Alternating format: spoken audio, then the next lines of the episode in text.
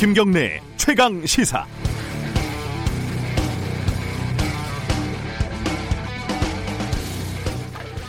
수습 기자 때는 어, 밤새 경찰서를 돌면서 화재나 변사 사건 같은 걸 챙겼습니다. 알게 모르게 변사 사건이 참 많습니다. 사고도 있고 자살도 있고 당장 이유를 알 수 없는 죽음도 많죠.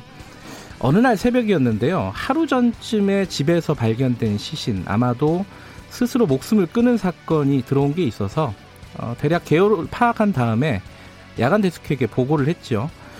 보고를 대충 들은 선배 왈 빈소에는 가봤나? 그래서 아 아니 거기까지는 취재를 설렁설렁하냐 이런 불호령이 떨어지고 경찰에게 정보를 알아내서 병원 빈소로 갔습니다. 입이 떨어지진 않았지만 유족으로 보이는 사람들 가운데서 개중 사람 좋아 보이는 분에게 사망 경위 같은 걸 물어봤습니다. 얘기가 좀 잘 되는가 했는데 상주가 오더니 저한테 물어봅니다. 그런데 누구시죠? 아 저는 아무아무개 기자인데요.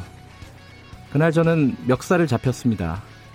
그래도 싸죠. 특별히 취재할 내용도 없었거든요. 그냥 시키니까 간 거죠. 그 뒤로 한동안 어, 빈소 취재는 저한테 트라우마였습니다. 어, 우리는 상식이라는 게 있습니다. 유족이 힘들어 하더라도 꼭 취재를 해야 하는 상황이 있고 그렇지 않은 게 있으며 우리는 그걸 상식으로 구별을 할 수가 있습니다. 정의연의 마포 쉼터 소장이 숨진 뒤에 파파라치처럼 옥상에서 망원 렌즈로 사진을 찍고 출입하는 사람들에게 그놈의 한마디 해달라고 아우성을 치는 기자들의 풍경을 지켜보면서 그 상식이라는 걸 생각해 봤습니다. 목적 없는 경쟁, 취재가 아닌 경쟁 자체가 목적인 취재 경쟁. 기자들이, 언론들이 스스로 들어갈 무덤을 파는 끔찍한 아비규환일 뿐입니다. 6월 9일 화요일 김경래 최강 시사 시작합니다.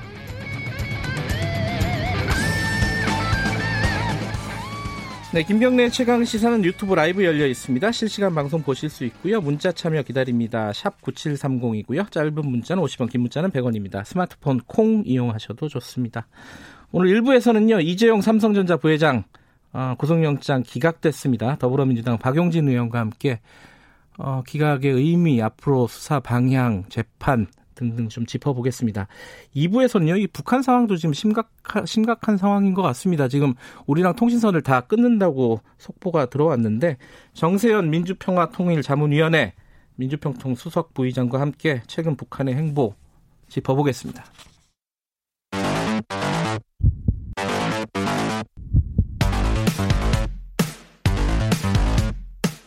오늘 아침 가장 뜨거운 뉴스 뉴스 언박싱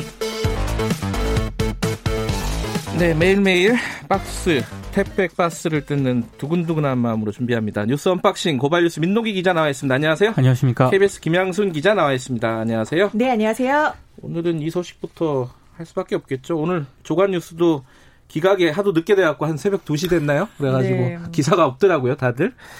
자, 이건 민노기 기자 먼저 상황부터 간단하게 정리하고 좀 상황을 짚어보죠. 오늘 새벽 2시 이재용 부회장 구속영장이 기각이 됐습니다. 네. 이 부회장 신문에만 8시간 30분가량이 소요가 됐는데요.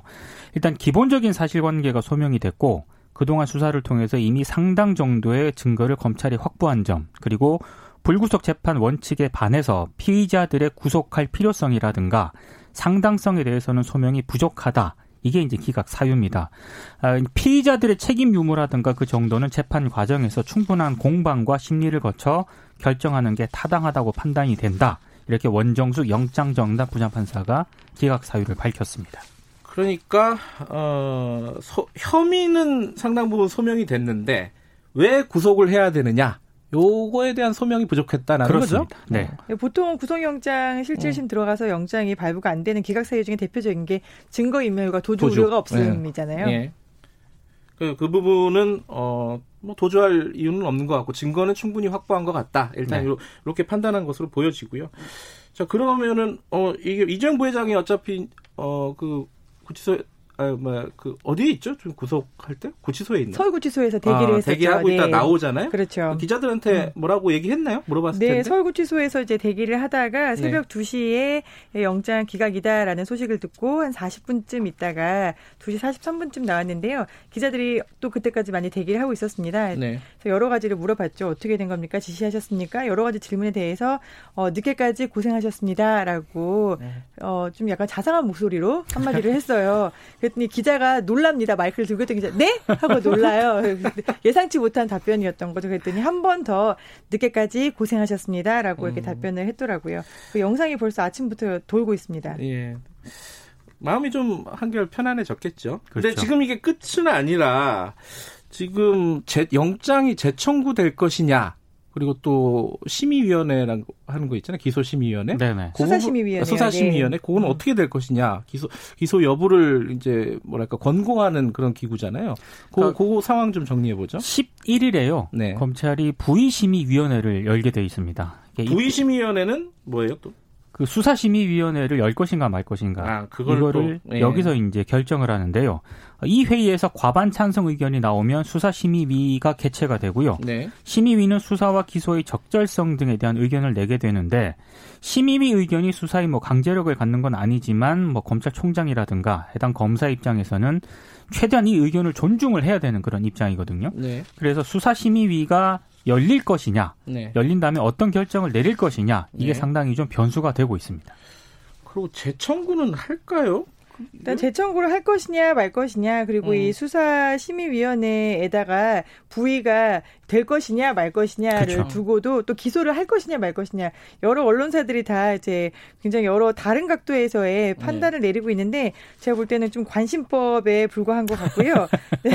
네, 내가 보고 싶은 것을 바라봐라는 그런 뉘앙스가 좀 있습니다. 네. 일단은 중앙지검이 구성하는 부의심의위원회 자체가 이제 검찰 시민위원 중에서 무작위로 15명이 참석을 하기 때문에 이 부분에 대해서 중앙지검이 이제 삼성 측과 검찰 측에 각각 필요해 심의에 필요한 의견서를 작성해서 제출을 해라라고 얘기는 해놓은 상태고요. 네. 근데 이미 이제 부의 심의위원회를 요청을 했는데 그래도 검찰이 구속영장 선고를 강행한 거 아니겠습니까? 그렇기 때문에 여기에 대해서 검찰이 다시 한번 재청구를 하는 무리수를 두기는 음. 어려울 것이다라는 음. 관측이 좀 지배적입니다. 검찰 입장은 나온 게 있나요? 검찰 입장에서는 일단 법원의 기각 결정을 아쉽게 받아들인다 네. 이런 입장을 밝히면서도 뭐 향후 수사에 만전을 기할 예정이다. 대단히 좀 원칙적인 그런 입장을 밝혔는데요. 아, 그 이상 입장은 나온 게 없습니다. 검찰은 1년 7개월을 수사를 했으니까 이걸 기소를 안 한다거나 이런 건 생각을 안 하고 있을 거예요. 그렇죠. 물론. 예. 네, 물론 이제 심의위원회에서 어떤 결정을 내릴지는 좀 지켜봐야겠지만요. 판사 영장 발부한 판사 관련된 기사들도 좀 있더라고요.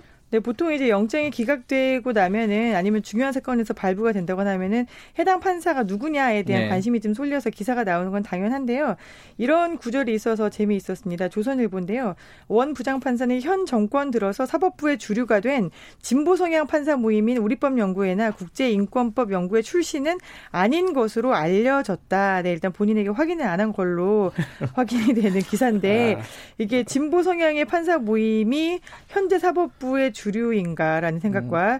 이 출신이 아니라면은 이 원판사가 이제 영장을 기각했다는 거는 어떻게 해석을 하라는 건가라는 상당히 많은 해석을 남기고 있는 그런 기사입니다. TMI군요, TMI. Too much information. 네, 그리고 또 여러 쓸데없는. 언론들에서 예, 쓸데없는 증, 이렇게 뭐 굉장히 2시 반에 이제 이재용 부회장이 나왔는데 기사가 또 많이 쏟아졌어요. 네. 그 중에 대표적인 게 18개월 동안 검찰 수사했는데 결국에는 너는 너무 무리한 거 아니냐. 음. 검찰 무리했다라는 참 근래에 보기 드문 기사들이 많았습니다. 제가 어제 본 가장 황당한 기사 가운데 하나는 어, 왜 이재용 부회장은 보라색 넥타이를 맸을까?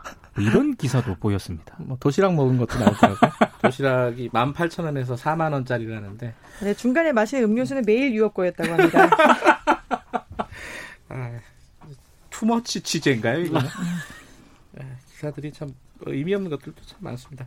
자, 다음 소식은 어, 북한 관련된 소식 속보 좀 들어온 게 있죠. 이게 아침에 좀 놀랐어요, 저도. 그 정리 좀 해주시죠. 네, 저도 오늘 새벽 6시 반에 갑자기 이제 알람이어서 놀랐는데 네. 이제 북한이 조선중앙통신과 노동신문을 통해서 일제히 보도를 했습니다. 네. 네, 김여정 부부장이 어, 왜 저희가 지난 4일에 전해드렸었죠. 그 삐라 관련해가지고 네. 이거 제재하지 않으면은 우리가 중대한 조치를 취하겠다라고 했는데 그걸 순서대로 하겠다라고 하면서 오늘 12시부터 모든 남북 통신 연락선을 차단하고 폐기하겠다라고 음. 밝혔습니다. 그건 남북 공동 연락 사무소에 있는 통신 연락선을 포함해서 군 서해 통신 연락선 그리고 통신 시험 연락선 이렇게 세 가지의 연락선을 모두 차단하고 폐기하겠다는 얘기여서 간단치 않은 일이고요. 그다음에 또 대남 사업은 철저하게 대적 사업으로 즉 적이라는 거죠. 대적 사업으로 전환하겠다라고 이야기를 했어요. 예, 김여정은 이 부분에 대해서 죄값을 정확하게 계산하기 위해서 단계별로 대적 사업 계획을 검토하겠다. 그 1단계로 오늘 통신 연락선을 차단하는 것이다라고 얘기를 했습니다. 근데 그 차단하는 것도 차단하는 건데 관련된 그 표현들이 좀 격하더 지금까지 좀 격한 부분도 있었는데 더 격하더라고요. 그러니까 이런 네. 표현들이 있더라고요. 남조선 것들과의 일체 접촉 공간을 완전 격폐하고 불필요한 것들을 없애버리기로 결심한 첫 단계 행동이다. 네. 이런 표현이 있는데 자세히 살펴보면은 앞으로 추가적인 조처가 있을 것이다. 이걸 또 시사하는 것이어서 네. 이게 더 우려가 되는 그런 대목입니다. 어, 남북 관계 어떻게 흘러가고 있는지 좀 암담한 상황입니다. 지금 북미 관계가 지금 막혀 있는 상황이어 가지고요. 그렇죠. 네. 네, 관련된 상황은 어, 정세현 민주평통 수석 부의장과 함께 2부에서 저희들이 좀 자세히 알아보도록 하겠습니다. 국회는 어떻게 돌아가고 있습니까? 원구성 어제 결국은 법정 시한 넘긴 거죠, 그죠? 넘겼습니다. 네. 일단 전반기 그 상임위원장 선출은 뒤로 미루고요. 네. 상임위 위원 정수부터 확정을 하기로 했는데요. 그 상임위별로 위원을 몇 명씩 배치할지 배치할지부터 정해야 한다. 이렇게 음. 미래통합당이 제안을 했고 네. 이걸 박병석 국회의장하고 민주당이 받아들였습니다. 그래서 어, 특위 논의를 거쳐가지고요. 오는 10일 국회 본회의에서 상임위별 의원 정수 규칙 개정안을 처리하기로 했습니다. 10일이요? 10일에. 네. 어, 그럼 내일이네요? 내일입니다. 내일입니다. 네. 어, 좀 이게 시간을 조금 번 거죠. 그냥 결과적으로 보면은 그렇게 해석이 되고 있습니다. 예. 그 미래통합당이 일단 새로운 협상안을 또 내놨거든요. 네. 그러니까 쟁점이 법사위 아니겠습니까? 예. 법사위를 쪼개자, 그러니까 사법위와 법제위로 분리하자 이렇게 제안을 했는데요. 음. 법제위는 뭐 상설특위로 구성을 해가지고 뭐 법안 체계라든가 자구 심사를 맡도록 하고 사법위는 법원, 검찰, 뭐 공수처 등을 담당하도록 하자는 그런 내용인데요. 네. 이게 법사위를 이원화하면 여야가 각각 위원장을 번갈아 맡을 수 있다. 뭐 이런 차원의 어떤 그런 제안인 것 같은데 아, 시간은 좀 번 것 같습니다만 이게 이대로 관철이 될지는 좀 여전히 좀 의문부로 남아 있습니다. 저는 이게 4년마다 이렇게 벌어지면 뭔가 좀 초등학생 같은 생각인데 좀 규칙 같은 거 만들어가지고 좀 자동적으로 뭔가 일이 진행되면 안 되는 건가라는 생각도 언뜻 들더라고요. 그러니까 네. 보통은 이제 법사위원장을 야당 몫이다라고 주장을 해왔기 때문에 이게 벌어지고 있는 일인데 네. 이게 사실 뭐 법제위와 사법위 이렇게 분리하는 것도 어떻게 보면은 꼼수에 그쵸. 불과한 거거든요. 네. 이게 법사위가 모든 국회 상임위의 법안들의 관문인 건데 그러면 그건 어떻게 하겠다는 건지 이 부분에 대해서는 또 설명도 없어서 참 어떻게 될지 앞으로 어, 지금 12일 날 오전까지 달라는 거죠? 그 국회의장 박병석 국회의장은 그죠? 그러니까 상임위 명단을. 선임 명단을 달라는 건데요. 예. 일단 그날 12일 오후 2시에 국회 본회의를 열겠다고 했거든요. 네. 근데 민주당 같은 경우에는 일단 그 미래통합당이 제안한 거 이거는 검토는 해보겠지만 만약에 이제 시간 끌기용이라면 네. 그대로 이제 강행을 하겠다는 입장이기 때문에 네. 금요일쯤에 이 문제가 또 분수령이 될 것으로 보입니다. 어, 그러면 시간이 며칠 한 4, 3일 정도 남은 건데 3일 정도 시간을 예, 번 겁니다. 자, 3일 동안에 국회에서 어떤 협상들이 좀 이루어지는지 지켜봐야 될 것 같습니다. 어, 제가 아까 좀 전에 초등학생 같은 질문이라 그랬는데 예. 초등학생 비하 발언. 아, 네, 그럴 수도 네, 있죠. 전국의 초등학생 여러분들께 심심한 유감을 표합니다. 우리 애가 듣고 있기 때문에요. 아, 네. 네 나중에 저한테 뭐라고 합니다. 초등학생들 무시하지 말라고. 어, 우리 애는 구속될 것 같다고 얘기했었는데. 저랑 내기를 했었거든요. 아, 네. 뉴스를 조금 음. 더 봐야 하는 걸까요? 아니면 정의감이 넘치는 걸까요? 아니, 뭐, 무슨 내용인지 잘 모르더라고요. 아, 네. 예, 오늘 여기까지 듣죠. 고맙습니다. 고맙습니다. 고맙습니다. 뉴스 unboxing 고발뉴스 민동기 기자, KBS 김양순 기자였습니다. 김경래 최강 시사 듣고 계신 지금 시각은 7시 34분입니다.